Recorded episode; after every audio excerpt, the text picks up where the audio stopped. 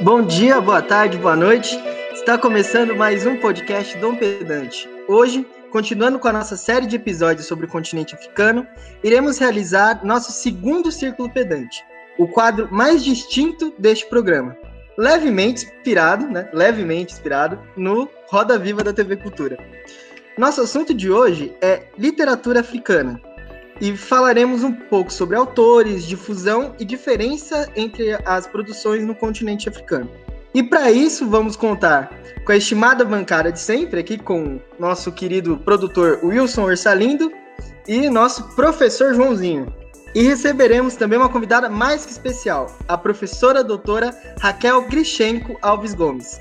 Graduada em História pela Unicamp, seu mestrado e doutorado na mesma instituição, realizou pesquisa na University of the Witwatersrand e no The Harriet Tubman Institute for Research on Africa and its Diasporas, da York University, integrando também o The Angola Research Group, na mesma instituição. Interesses de pesquisa concentram-se nas áreas de História da África, História Contemporânea e Literaturas Africanas Angófonas e Lusófonas, privilegiando temas como políticas de segregação racial, legislação, imprensa, fotojornalismo, articulação de redes políticas e literárias, além de temas atrelados ao ensino de história e à formação docente. A professora atualmente leciona História Contemporânea na Unicamp. Muito obrigado pela presença, por ter aceitado nosso convite e seja bem-vinda, Raquel. Muito obrigada pelo convite para participar desse debate, que eu tenho certeza que vai ser instigante, mas acho que a informação que sempre está faltante no meu currículo é que eu sou vascaína. Né? Essa é uma informação que já diz muito do caráter da pessoa. Mas enfim, segue o jogo. Vamos conversar nesse círculo pedante. Informação importantíssima, porque teve um 3 a 1 aí que rolou esses dias que alegrou muito muitos corações dos torcedores brasileiros, exceto de um certo time que não merece ser mencionado, né? Mas vamos lá, vamos chamar para as perguntas e quem vai abrir a nossa rodada é nosso querido Wilson.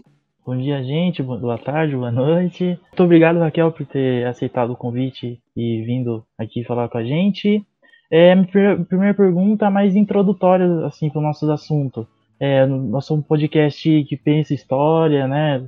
Tentar de um jeito mais contraído e tal. Aí a minha pergunta falar qual que é a relação entre história e literatura, né? E também o que, que seria literatura africana, assim, para bem, bem, bem introdutória mesmo. O que, que seria a literatura africana?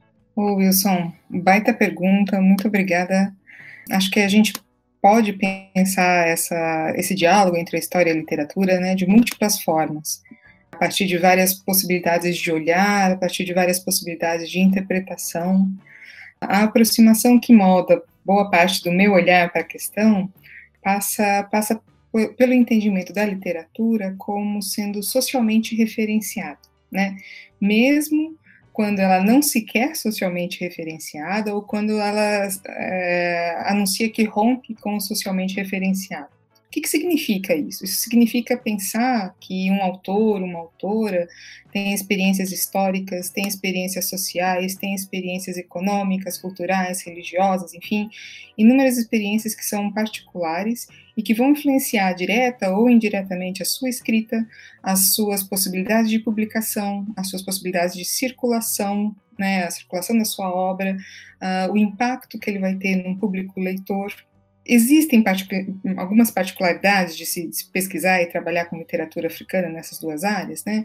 É, existem algumas particularidades, acho que como toda, toda área de pesquisa, né? Mas é, acho que é importante a gente destacar, especialmente quando a gente está falando do, de um campo de da consolidação de um campo de estudos africanos no Brasil, né? do papel desempenhado pela literatura e, e, do, e, e pelos diálogos com a literatura. Quando a gente tem a implementação da Lei 10.639, em 2003, né, aquela que implementa, que torna obrigatório o ensino de história e cultura africana e afro-brasileira nos diversos níveis de ensino, né, é, um dos argumentos que pipocavam nas listas de discussão dizia respeito a uma certa dificuldade de acesso às fontes é, para pesquisas em história da África no Brasil o que é de fato um problema, né, que se, que se coloca, mas não na dimensão em que, que se colocava nesses debates também, como algo que impossibilitaria as pesquisas, né, Mas a literatura surge nesse, nesse grande movimento como um, um, campo possibilitador, como um espaço de possibilidade do avanço da pesquisa em África, porque a gente tinha um certo número interessante de obras literárias de autores e autoras africanas, né, africanos e africanas, já disponíveis em português, é, e houve também uma, um interesse do próprio mercado editorial por maior divulgação e agilidade em, em oferecer traduções e edições brasileiras de clássicos da, das literaturas africanas, né? Então a gente, de certa forma, nesse diálogo com a história e a literatura, conseguiu consolidar um campo importante de pesquisa é, dentro dos, do, do, do próprio campo dos estudos africanos no Brasil, né? E é um caminho que tem se consolidado cada vez mais e, e buscado redes de diálogo internacionais bem importantes. É, o que é literatura africana, afinal, né? Uma pergunta que ela é tão interessante quanto difícil, né? É, acho que, em primeiro lugar, a gente pode se perguntar mesmo o que é literatura, né? E aí, se a gente der uma corrida lá no dicionário, for procurar algumas definições para tentar ajudar a gente nesse caminho, a gente vai encontrar que literatura, e aqui eu vou citar, é um conjunto de obras literárias de reconhecido valor estético, pertencentes a um país, época, gênero, etc. Fecha aspas, né? Fecha a citação. E é interessante porque há, há uma ênfase muito grande nessa, nessa perspectiva de um país, né? Então, a ideia de uma literatura africana, a gente pode pensar de certa forma, é, literatura africana é, é uma escolha, é, o rótulo de literatura africana é uma escolha por ignorar uma série de diferenças regionais, históricas, culturais, nacionais, né, em um continente que é composto por mais de 50 países, né. Então, daí talvez uma necessidade da gente começar a pluralizar um pouco o próprio conceito, pensar em literaturas africanas, né, é, e pensar as especificidades que estão envolvidas nesses, nesses cenários que são múltiplos. Tá, então, interessante esse ponto justamente da diferença, né? Para tentar pluralizar o conceito. Né? E vamos aí, Joãozinho, sua pergunta agora. Raquel, novamente, muito obrigado. Quem fala é o professor João Lucas, como o Peixe falou. É meio estranho esse título, mas tudo bem. É, minha pergunta vai um pouco é, pegando essa ideia também, que a gente, um país colonizado pelos países do Ocidente, a gente tem facilmente, a gente trabalha com a questão de gêneros, cânones, livros da literatura ocidental. Obviamente, a gente tem que pensar também que boa parte do nosso estudo literário que a gente aprende na escola, principalmente, que é difundido, tem um viés muito eurocentrista, né? Então é fácil de pensar em, em textos como Odisseia, Romeu e Julieta, Madame Bovary nem tanto, mas é um, é um, é um grande texto da literatura francesa. Mas aí por vai. Existe também uma, é, uma literatura assim africana? Eu, eu creio que sim. E é, quais são as principais obras e tudo mais? E uma outra pergunta, pensando agora a questão junto é, as diferenças entre a questão da literatura ocidental e a literatura africana, pensando principalmente um período pré-colonial, é, pré-chegada dos portugueses e tudo mais, da força da, da cultura oral, da tradição oral no continente africano. Como que isso pode ter influenciado ou influencia até hoje a literatura é, desses países que, obviamente, não é uma, obviamente nem, nem a tradição oral, nem a literatura africana é homogênea, mas como que fazer um pequeno resumo podia pode conectar essas duas coisas?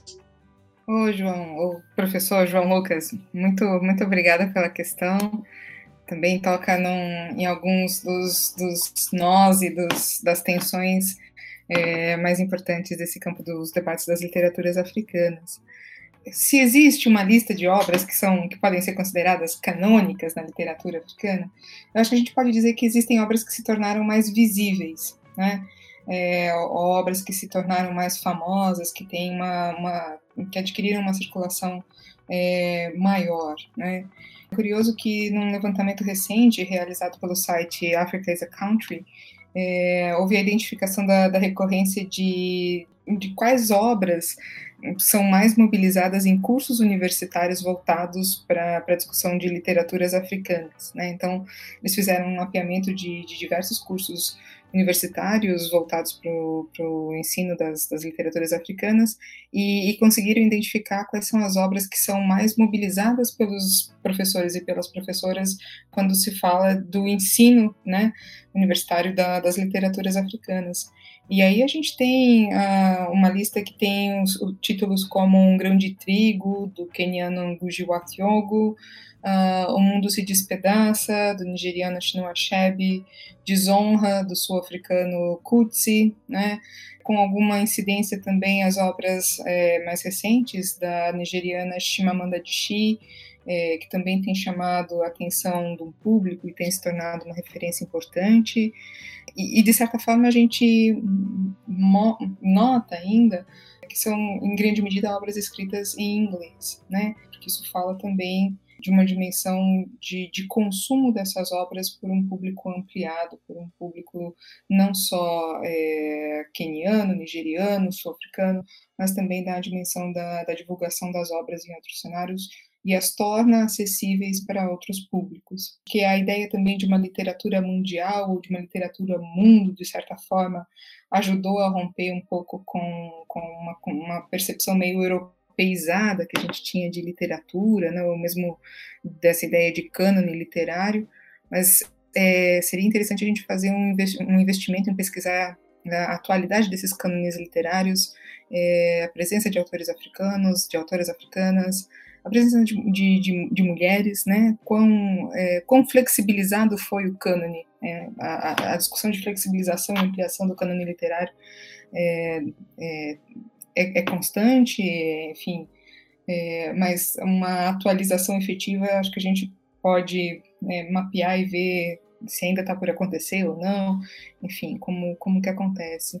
Acho que uma, uma, pergunta que se coloca também muito para quando a gente fala das literaturas africanas, né, diz, diz um pouco dessa, dessa questão que estilos, né, quais gêneros literários, uma, uma, pergunta que, que se dá um pouco pela, por uma perspectiva que quer identificar algo como tem aqui, tem lá, ou tem aqui, não tem lá, né, que se dá muito pela, por uma, uma, uma aproximação das experiências africanas em que a gente meio que quer, quer bater o que tem, o que não tem, né, e, e classificar essa, classificar a ausência como, como algo positivo ou negativo, né, é, enfim, então acho que essa é uma questão que passa por entender dimensões das especificidades da, das literaturas produzidas no continente africano, e isso encontra muito dessa questão que você faz sobre a experiência das oralidades. Né? A gente sabe é, que muitas das sociedades uh, africanas é, organizam as suas relações é, sociais, suas relações culturais, suas relações com o passado através da oralidade. Né? Então, o, o, peso da oralidade é distinto, é, é maior para muitas sociedades, né? É, e é claro que isso vai moldar é, em algumas dimensões, principalmente na, na África Ocidental, é, na literatura moçambicana, enfim, na costa oriental.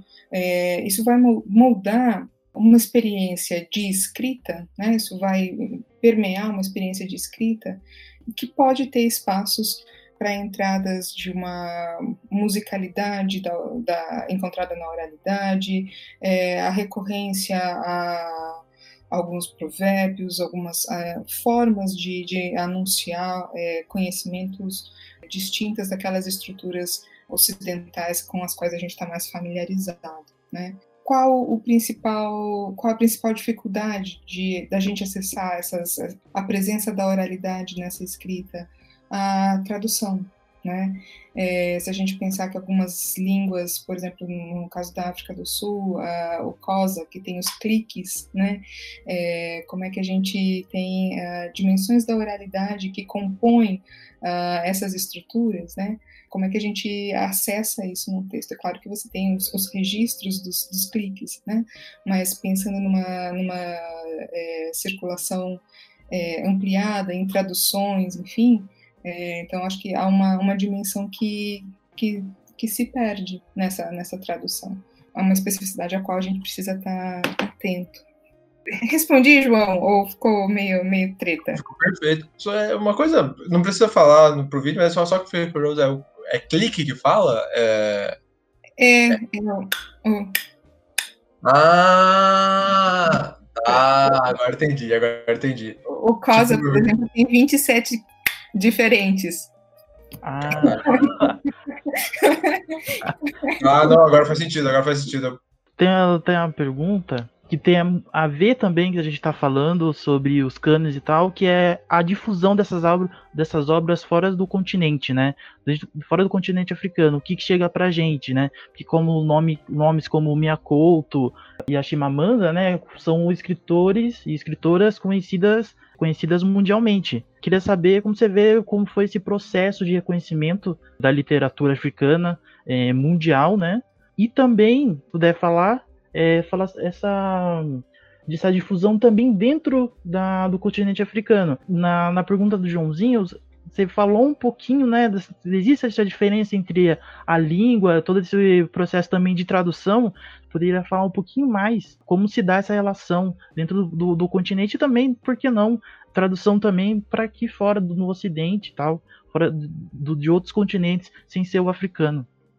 Nossa, Wilson, é, é, fundamental quando, quando a gente fala das literaturas africanas pensar a questão da tradução, né? Pensar a questão da, das línguas originais, da, das traduções, da circulação desses conteúdos, né?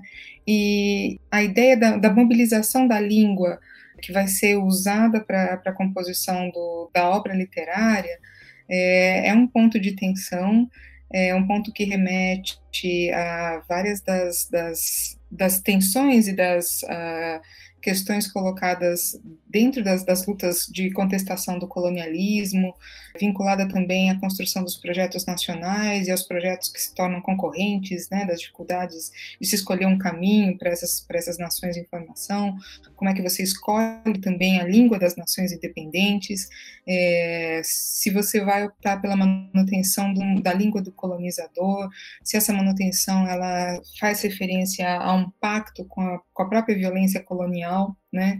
É, ou se a ideia de que você, ao aprender a língua do colonizador, ao dominar a língua do colonizador, ela deixa de ser do colonizador e ela se torna a sua própria língua, né? É, e é mobilizada dentro de um instrumento de luta. É, a própria Chimamanda Adichie, né, quando, quando perguntada constantemente por que, que ela escreve em inglês, por que, que não escreve em Igbo, né? É, ela responde que, que o inglês é dela, né, o, é, o, inglês é, faz parte da, da, constituição identitária dela, enfim, não teria porque ela não, não, não escrever em inglês.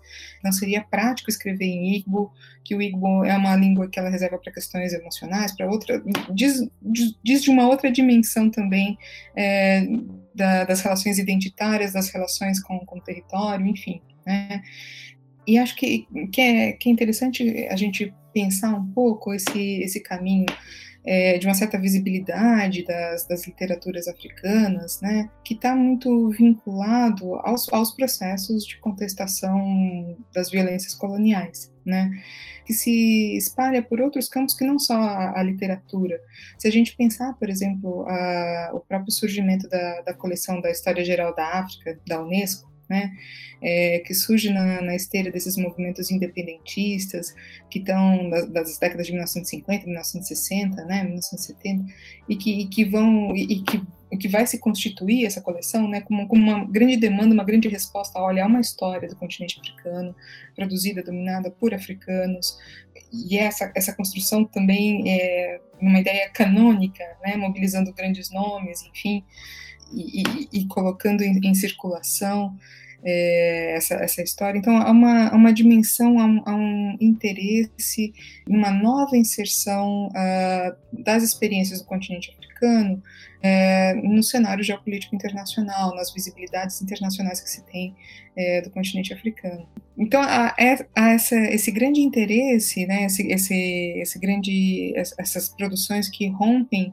na afirmação das identidades africanas, é, dos nacionalismos africanos nas rupturas com, com as violências coloniais, né, é, há um interesse por produzir, divulgar, disseminar conhecimentos é, e produções africanas. É, e a literatura passa também por esse, por essa, por essa experiência, por esse caminho, né? E uma das tensões que, que vão se colocar é justamente da língua, né? Como é que, como é que se dá visibilidades para os questões que engendram as experiências africanas. Uh, e aí uma, uma outra nota, uma outra observação possível o papel político da literatura nesses, nesses contextos. Né? A gente está falando de, de, de, contextos eh, em que você tem, às vezes, forte, é, fortes mecanismos de censura, dificuldades de divulgação, fortes mecanismos de, de opressão social. Né? Então, a literatura tem um, um papel de constituir redes de denúncia e redes de resistência fundamental. E aí, literatura entendida no sentido vasto, né? não só naquele livrinho que a gente pega para ler, mas também entendida como a imprensa, como jornais, como as revistas. Né? Então, é, essa, essa, essa massa, essa, essa produção é, com uma grande capacidade de mobilização política, né? E aí, quando você tem boa parte das, das, das construções dos estados independentes, a, a, questão da língua ela se torna fundamental, né? Justamente para o que vai marcar a, a, a identidade dessa nação em surgimento. É, então você tem escolhas que se tornam por vezes é, complicadas. É, o Obiwali, o nigeriano, pensa, um, um escritor nigeriano, pensa que, que literaturas, a, literaturas uh, africanas são apenas literaturas produzidas em línguas africanas, né? É, e você vai ter diversos outros autores que também se engajam nessa, nessa dimensão de, de contestar o uso de uma língua marcada por um, um passado da, da violência colonial. Né? Mas a questão é que a mobilização de, se a gente voltar novamente naquelas obras que a gente estava pensando ali como canônicas, ou as que são mais citadas, ou as obras que se tornam mais, mais referenciadas, a gente vai ver que boa, elas foram escritas em inglês. Né? Então, isso diz é, de uma possibilidade de inserção e de, de, de, diálogo em cenários internacionais muito específico. E também coloca para a gente a ideia de, de, transformação da língua dentro da experiência local, né? É, entendendo que, que a língua ela não é necessariamente algo estático, algo imposto, mas algo que pode ter sido dominado, apropriado e mobilizado para fins específicos, para fins próprios é, nos países. Né? Né, em, diferentes países africanos.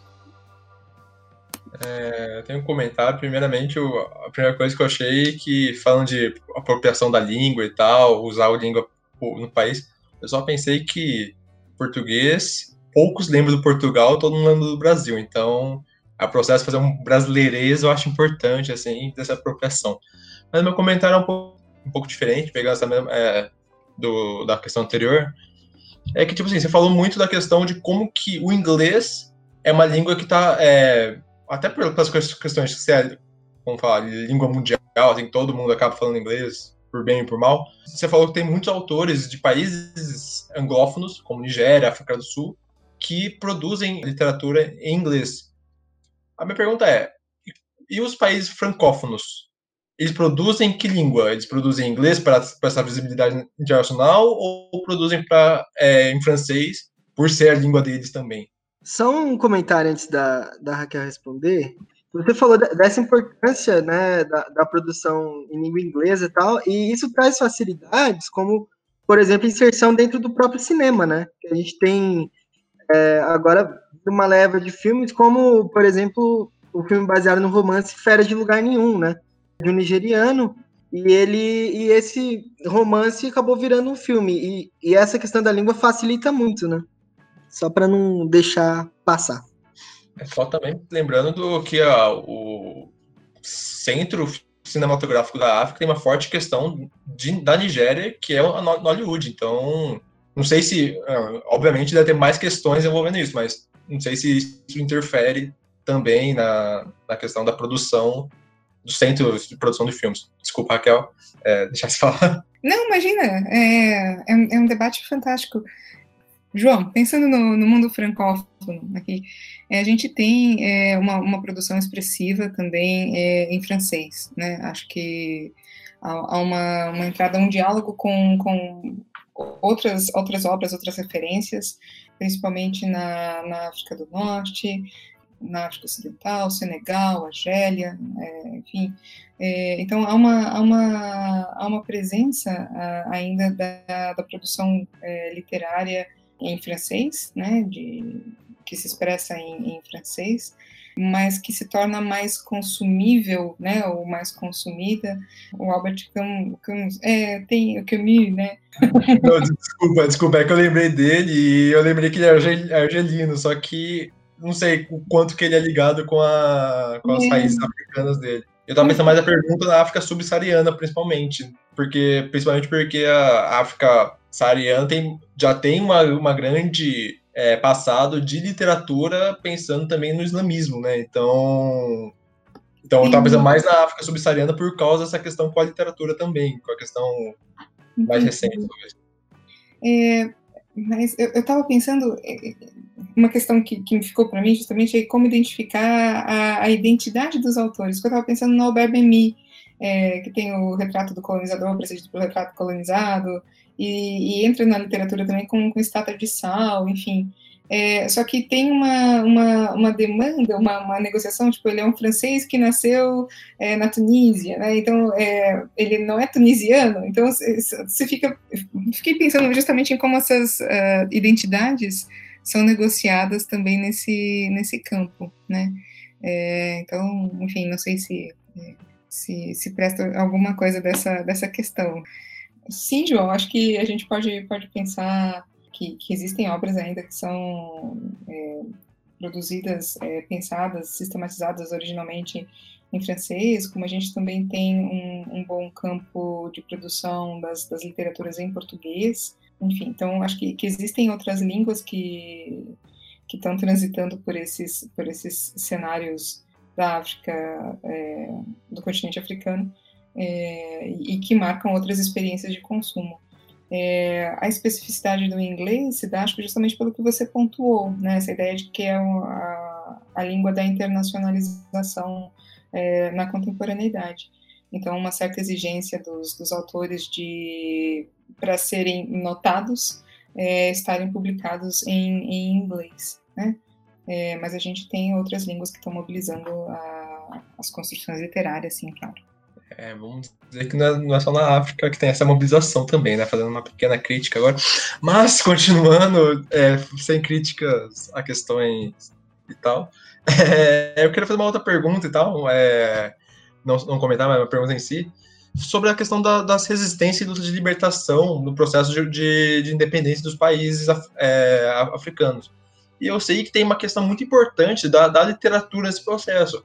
Como você bem comentou, imagino que esteja envolvido, a literatura foi um, um meio de exprimir e, e evidenciar as questões de censura, de violência que está é, que tá acontecendo, tanto atualmente, mas também na, no período da colonização. E livros como Maiobe do, Maiobe do Pepe Tela são boas, é, são boas referências para pensar no período. E se tem algum outro autor que você recomendaria sobre, sobre essa questão, não só da questão do Pepe Tela, mas de outras regiões também, Fica a seu critério. É, João, acho que são, são ótimas fontes para pensar é, não, não só as, as, lutas de resistência e libertação, a, as, as tensões do colonialismo, enfim, mas também para pensar projetos nacionais que são idealizados e pensados por essas gerações combatentes, né? Porque a, a, a, gente tem que pensar que essa, que essa luta anticolonial, ela está projetando uma experiência de liberdade, né? É, e, essa, e, essa, e essa projeção de, de liberdade tem que ter uma forma, né? É, o, como ela vai se construir, como quem vai fazer parte dela, quem vai é, movimentar essa liberdade, esse, esse Estado independente, né? Enfim, Mayombe marca muito isso. Mayombe marca o, o surgimento do, do que se quer um novo homem angolano, né? Então, é, é um caminho, é um, é um caminho fundamental para pensar não só o que mobiliza a luta, mas também o que a luta projeta de expectativa, de, enfim. É, e, fico, fico pensando né, que, que, talvez seja importante a gente pensar a, a literatura também como, como esse espaço de, de liberdade e criatividade, né, que, que os projetos ou mesmo as condições políticas não, não conseguem assegurar no, no momento, né, num dado momento. Então, acho que a gente pode pensar também, é, extrapolando um pouco a ideia das, das, lutas de resistência e libertação, e pensar em, em como as literaturas africanas são mobilizadas uh, para projetar, para pensar os, os períodos que, que falam também de projetos políticos, projetos políticos para países, projetos políticos para sociedades, para povos, né?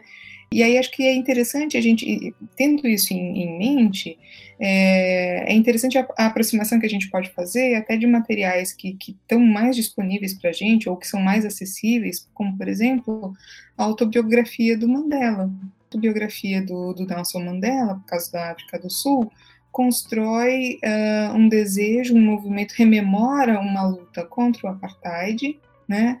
É, fala de uma certa pedagogia da luta contra a opressão e, e constrói um, um movimento de, de, de, lideranças, né? Como, como se constrói uma, uma, uma liderança uh, efetiva nesses processos de violência, né? Então, é um, é um grande livro de, de negociação, né? É um grande livro de, de, de, uma negociação é, de, de projetos políticos. Se a gente pensar, por exemplo, o clássico do, do Chinua Achebe, que já apareceu aqui também em outros momentos, né, O Mundo se Despedaça, você tem uma grande narrativa é, das, das violências do colonialismo que ajudam a pensar, que colocam em xeque o que há para além dessas violências do colonialismo, né? Então são, são, são a literatura tem esse, esse papel importante de projetos políticos, né? Vinculadas a ela. A gente estava falando de uma literatura socialmente referenciada, né? Então, é uma literatura que encontra também a, uma dimensão de, de projetos políticos é, para as uh, resistências, para uh, os projetos que se querem, para construir perspectivas e esperanças, né? É, para driblar censuras, enfim. Então, acho que tem, tem vários caminhos por, por aí. Muito bom. E para fazer um, um, paralelo, né, já, já que a gente está falando de Angola também e tal, nos episódios anteriores, o episódio foi dividido em duas partes, inclusive. A gente recebeu aqui o Emiliano, que ele é, ele é mestrando em História lá na Unicamp, e ele é teólogo, formado em Teologia, e ele tem toda, traz, traz toda uma noção de um cristianismo africano e tal, e ele fala também da importância em certa medida, que na, na hora da independência, de tomar as tomadas de decisões, os movimentos e tal, como é, é, essa parte de um cristianismo africano foi importante na, nessa guinada, né, nessa, nessa tomada de decisão.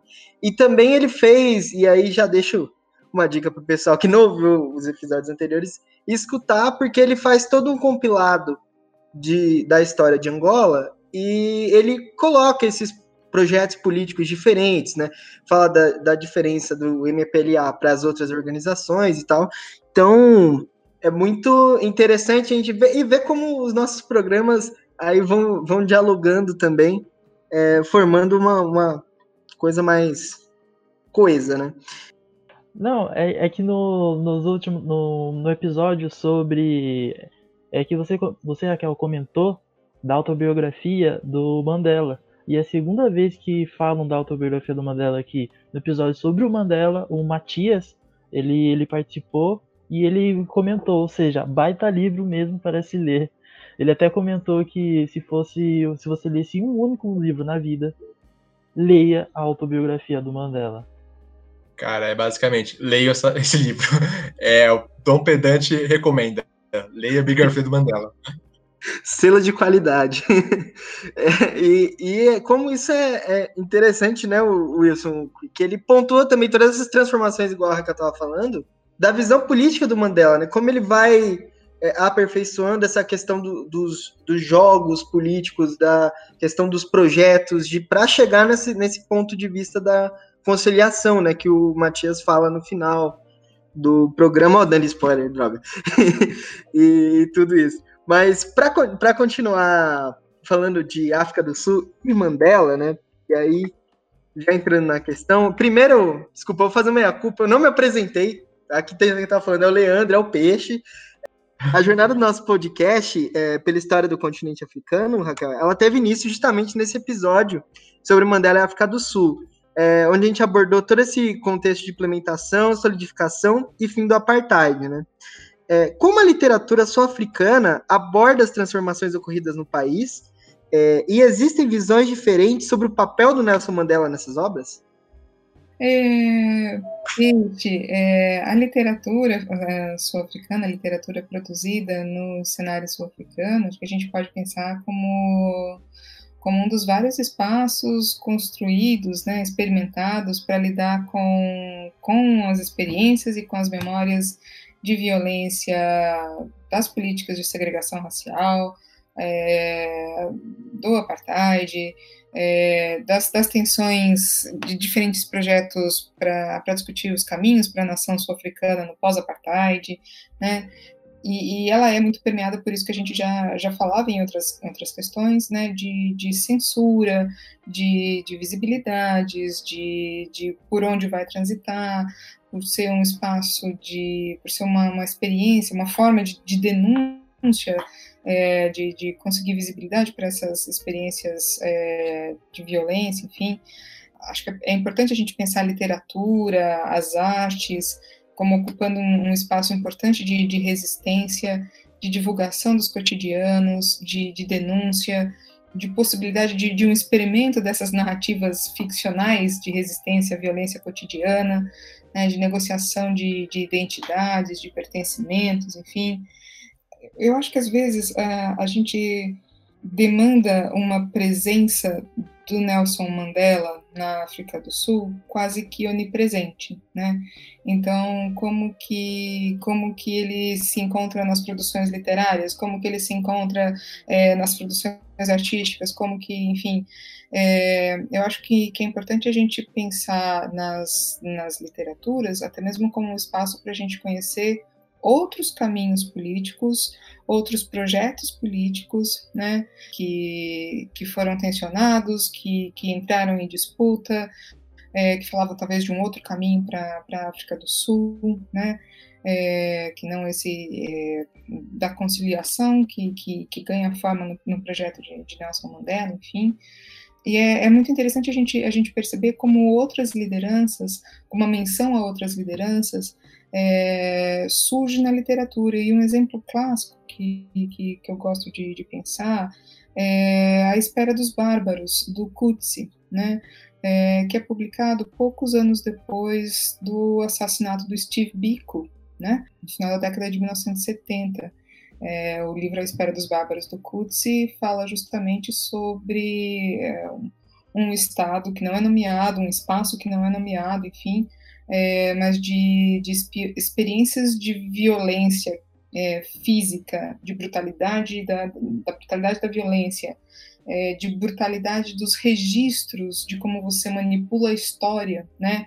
E se a gente pensar que o Steve Biko teve é, aquele relatório que diz que ele, que ele morreu porque fez é, uma, uma uma greve de fome, não foi? É, tinha um traumatismo craniano, mas né, o relatório da polícia diz que a morte dele foi é, que fez greve de fome, enfim, eu, eu não tenho certeza. É, mas a gente está tá pensando muito, né, é, nessa, nessa questão de, de, uma violência do registro, da burocracia, de quem detém poder sobre a burocracia, de quem está negociando. É, e é uma, é uma liderança uh, que, que, que, trouxe vários problemas, várias tensões para o regime de apartheid, né, que conseguiu mobilizar e, conseguiu conferir uma, uma, visibilidade muito grande à luta de resistência ao apartheid, que foi sistematicamente perseguido pela polícia e teve essa morte violenta. Né? E se você escrevesse um livro né, nesse, nesse final da década de 70, início da década de 80, falando, olha, denunciando os registros, a forma de manipulação de documentos, né, enfim, é, você não teria uma aprovação da censura, né? É, mas, mas o Coetzee, é, transitando nesse, nesse espaço da, da literatura, é, sendo um, um, aproveitando uma visibilidade que ele tinha entre os sensores é, de alguém que não oferecia muitos riscos, que tinha uma literatura é, morna, que não, não tinha grande envolvimento nos debates políticos, enfim, consegue, de uma perspectiva, tocar num problema da construção do estado de apartheid, né, fundamental, é, que fala até do que possibilita a morte é, do Steve Biko. Então, é, é, importante a gente pensar a, a, figura do Mandela, sim, nesses, nesses diálogos que ele tem com, com, diversas produções, mas também pensar um pouco outros projetos, né? É, e acho que mais recentemente, é, em, em, algumas produções literárias, pensar o, o, legado dos caminhos de Mandela, né? Dos, dos, o, o que esse caminho de conciliação posto, né, a partir de 1994, coloca ou não para a África do Sul, como é que é essa África do Sul que chega em 2021, é, experimentando tensões, ainda tensões raciais, é, um legado de, de, de, violência que é permanente nos cotidianos, né? enfim, então como, como isso se constrói. Para fechar esse, esse lance, é, essa questão do Steve Biko, é, foi reconhecido depois pelo governo que a morte foi por danos cerebrais decorrentes de uma briga na prisão mas eles não responsabilizaram quem foi, não, não sabem quem quem estava na briga ali. Wilson? No, também pensando, falando sobre o Mandela, né? É, no episódio eu até comentei de que ou há algumas discordâncias em torno da imagem e né, do, do, do próprio Mandela. Ou até fiz um paralelo com o Brasil que seria o, é quase a imagem que se tem do Marighella, que é, uns, uns amam, os outros odeiam, um é, ele é ou revolucionário ou ele é o terrorista. E, e algumas pesquisas que eu fiz também no, no, sobre o Mandela, e eu achei algumas versões sobre o fato dele, né, ele fez luta armada dentro do, do, do, do país. A minha pergunta é como, já você estuda a África do Sul, como essa imagem deles de fato é uma imagem que, que passa para muitas pessoas de fato, ou é, principalmente dentro da, da África do Sul e para o mundo também, se de fato essa imagem aparece é, dela, já que a gente estava falando sobre autobiografia e tudo dele, né, como, né, ou seja, como ele próprio se vê na, na autobiografia dele, se de fato é real essa, essas indagações negativas sobre a, personagem, a personalidade dele e tal. Wilson, é, traz uma bebida porque essa, porque essa conversa vai longe. acho, que, acho que tem uma dimensão de como Mandela é, é visto na África do Sul e em, em, em, em, quais lugares da África do Sul, né?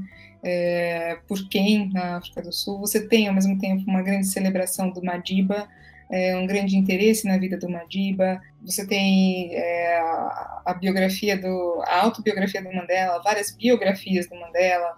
Ele é um, um fenômeno de consumo cultural. Você tem graphic novels da, da, da biografia do Mandela, né? enfim fora o, o, imaginário, né, a, a presença no, no, dinheiro, a presença né, é, na, nas cédulas do, do, do Rand, é, no, nos imaginários sociais, na, na, ponte, na Mandela Bridge, enfim, então são, é, é, uma, é uma lembrança constante, né, é, e acho que é uma, uma lembrança constante desse Mandela é, conciliador, né, que, que se quer é, como, como uma, uma, uma via de assegurar a nação. E ao mesmo tempo tem, tem, uma, tem uma questão também de dentro da África do Sul dos grupos que perdem privilégio com o desmantelamento da, da estrutura de, de, apartheid, né, que vão ver Mandela, que vão culpabilizar Mandela pela perda dos privilégios, né, culpabilizar, é, enfim, essa, a, vão culpabilizar Mandela por essa grande perda de privilégios do, do pós-apartheid,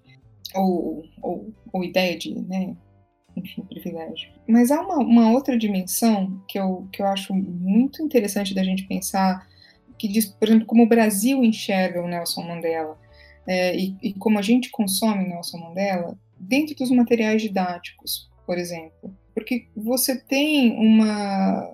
Quando você ensina história da África contemporânea nos livros didáticos, né, você tem lá aquele capítulo das, dos movimentos independentistas, né, que, que passa assim, correndo, é, tem uma outra foto de uma, de uma luta armada, enfim, é, e aí você tem em algum ponto do livro uma menção ao apartheid, né, uma menção ao desmantelamento do apartheid, o que foi o regime de apartheid, se resgata o que foi o regime de apartheid, e você tem uma foto do Mandela é, como grande liderança política é, desse processo de construção da conciliação, né, que diz de um, de um projeto pedagógico de, de, de ação política negra. É, qual, qual, quais são as, as ações políticas é, que são exaltadas pelos materiais didáticos? Os caminhos da conciliação, é, os caminhos de uma pacificação, né, uns caminhos, não o caminho da, da, luta, o caminho da resistência, o caminho da guerrilha, o caminho, né? Então, a, a gente precisa estar atento a como o livro didático está tá construindo também uma ideia de, de, de, Nelson Mandela que passa por, por, projetos pedagógicos das possibilidades políticas é, no próprio Brasil, né, da luta contra o racismo no Brasil, enfim, então tem uma, uma dimensão bastante importante. Esse rótulo do, do Mandela terrorista, né, enfim, é, a gente tem, acho que, que, que, que, sempre ponderar um pouco os lugares da, da resistência, né? Quem que o chama de, de terrorista né, na, na, África do Sul, em que período, o porquê, que, o porquê da sua prisão, enfim, é, o porquê dessa insistência em retomar o termo terrorista, né? É, o, o, que você está querendo questionar, o que está, enfim, então são, são, são várias colocações a partir dessa, dessa figura do Nelson Mandela que a gente pode fazer, mas que diz respeito, acho que fundamentalmente, é, dos, dos projetos políticos que a gente quer acessar, né? De resistência, de contestação, de caminhos de conciliação, que conciliação pode ser possível, né? Enfim. Então, agora para a gente finalizar, primeiro gostaria de novo de agradecer a presença da Raquel, e foi muito importante, foi muito solista, né? Quando a gente já mandou a, a, mensagem, ela já respondeu o convite prontamente, a gente ficou muito feliz. Inclusive, a Raquel também é nossa professora, então dá um prazer mais ainda de fazer esse programa com ela. E, e aí, antes de finalizar, e, e você pode fazer essas considerações finais junto, é, eu gostaria que você indicasse cinco livros para quem quer começar a compreender esse universo da literatura africana, né? E, e, começar a se aventurar aí nessa vastidão. Peixe, reforçando, eu só tenho a agradecer pelo convite. É, é fantástico ver um, uma iniciativa tão bacana frutificando, colocando tantos debates para lá de necessários e urgentes é, em circulação, incomodando, né? Que a, a função do historiador é, é incomodar, é, trazer outras perspectivas, enfim. Tem algumas recomendações aqui de, de, literatura, fugindo um pouco daquilo, daqueles mais usuais do Mia Couto que você vai encontrar ali no vestibular, da Chimamanda de Chi, que é necessário, se você não leu, leia, é, né, enfim. É, mas optei por alguns livros que estão disponíveis em, em português, tá? É, e, e, tentei conferir um pouco de, de, de variedade também uh, para as experiências literárias possíveis. É, acho que o primeiro deles seria Baratas, da Scholastic Mukasonga, sobre o genocídio em Ruanda. É, é, um livro forte, é um livro com, com uma narrativa de muito sensível, é, mas que é fundamental para a gente acessar o genocídio de Ruanda, a experiência de, de Ruanda em 1994, é, a partir de uma, de uma historicização muito sensível de quem, quem viveu a, o processo, a construção da violência, né? É, enfim, então dá acesso a uma outra perspectiva do genocídio, ajuda a entender 94 em Ruanda, 1994 em Ruanda, uh, por uma outra perspectiva, né? Precisamos de novos nomes da Novailet Bulawayo, do Zimbábue, que diz muito dessas novas possibilidades de construção ou reconstrução de projetos nacionais, né, e dessas negociações identitárias para as gerações futuras. É, então, também é um livro muito, enfim, interessante para a gente explorar, ampliar um pouco mais as, o campo das literaturas africanas.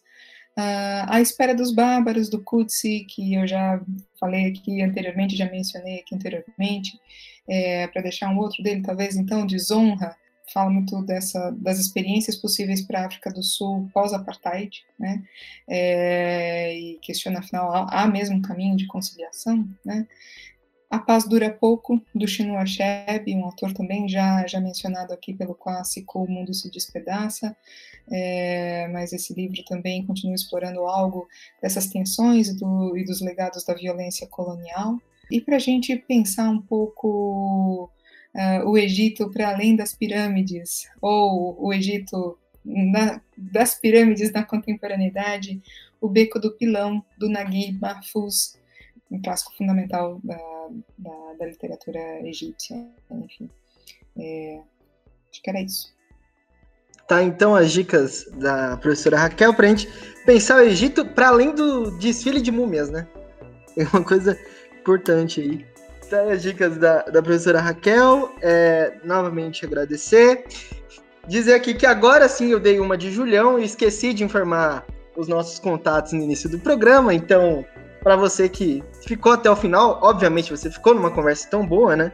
É, falar os nossos contatos, né? O nosso Instagram é o dompedante, e o nosso e-mail é dompedantecast.gmail.com. Nosso e-mail, como sempre, solitário, necessita de mensagens aí de vocês.